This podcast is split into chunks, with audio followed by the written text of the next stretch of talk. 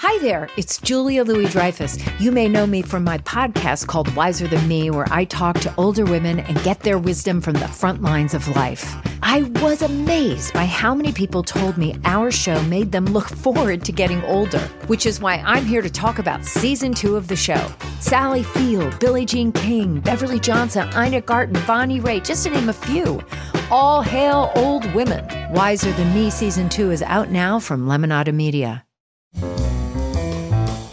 This is Merriam Webster's Word of the Day podcast for August 21st. Brought to you by the new Merriam Webster's Advanced Learners English Dictionary, designed for students and teachers of English as a second language. Learn more at learnersdictionary.com. Today's word is permeate, spelled P E R M E A T E. Permeate is a verb that means to diffuse through or penetrate something. It can also mean to pass through the pores or interstices of. Here's the word used in a sentence.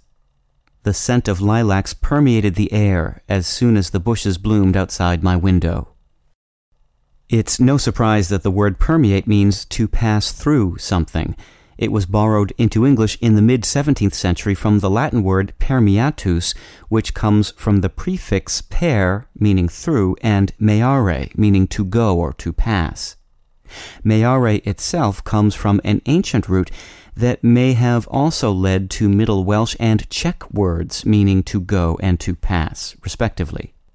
Other descendants of meare in English include permeative, permeable, meatus, which means a natural body passage, and the relatively rare word irremeable, which means offering no possibility of return. With your word of the day, I'm Peter Sokolowski. Visit the all new learnersdictionary.com, the ultimate online home for teachers and learners of English. A free online dictionary, audio pronunciations, custom study lists, and interactive exercises are available now at learnersdictionary.com.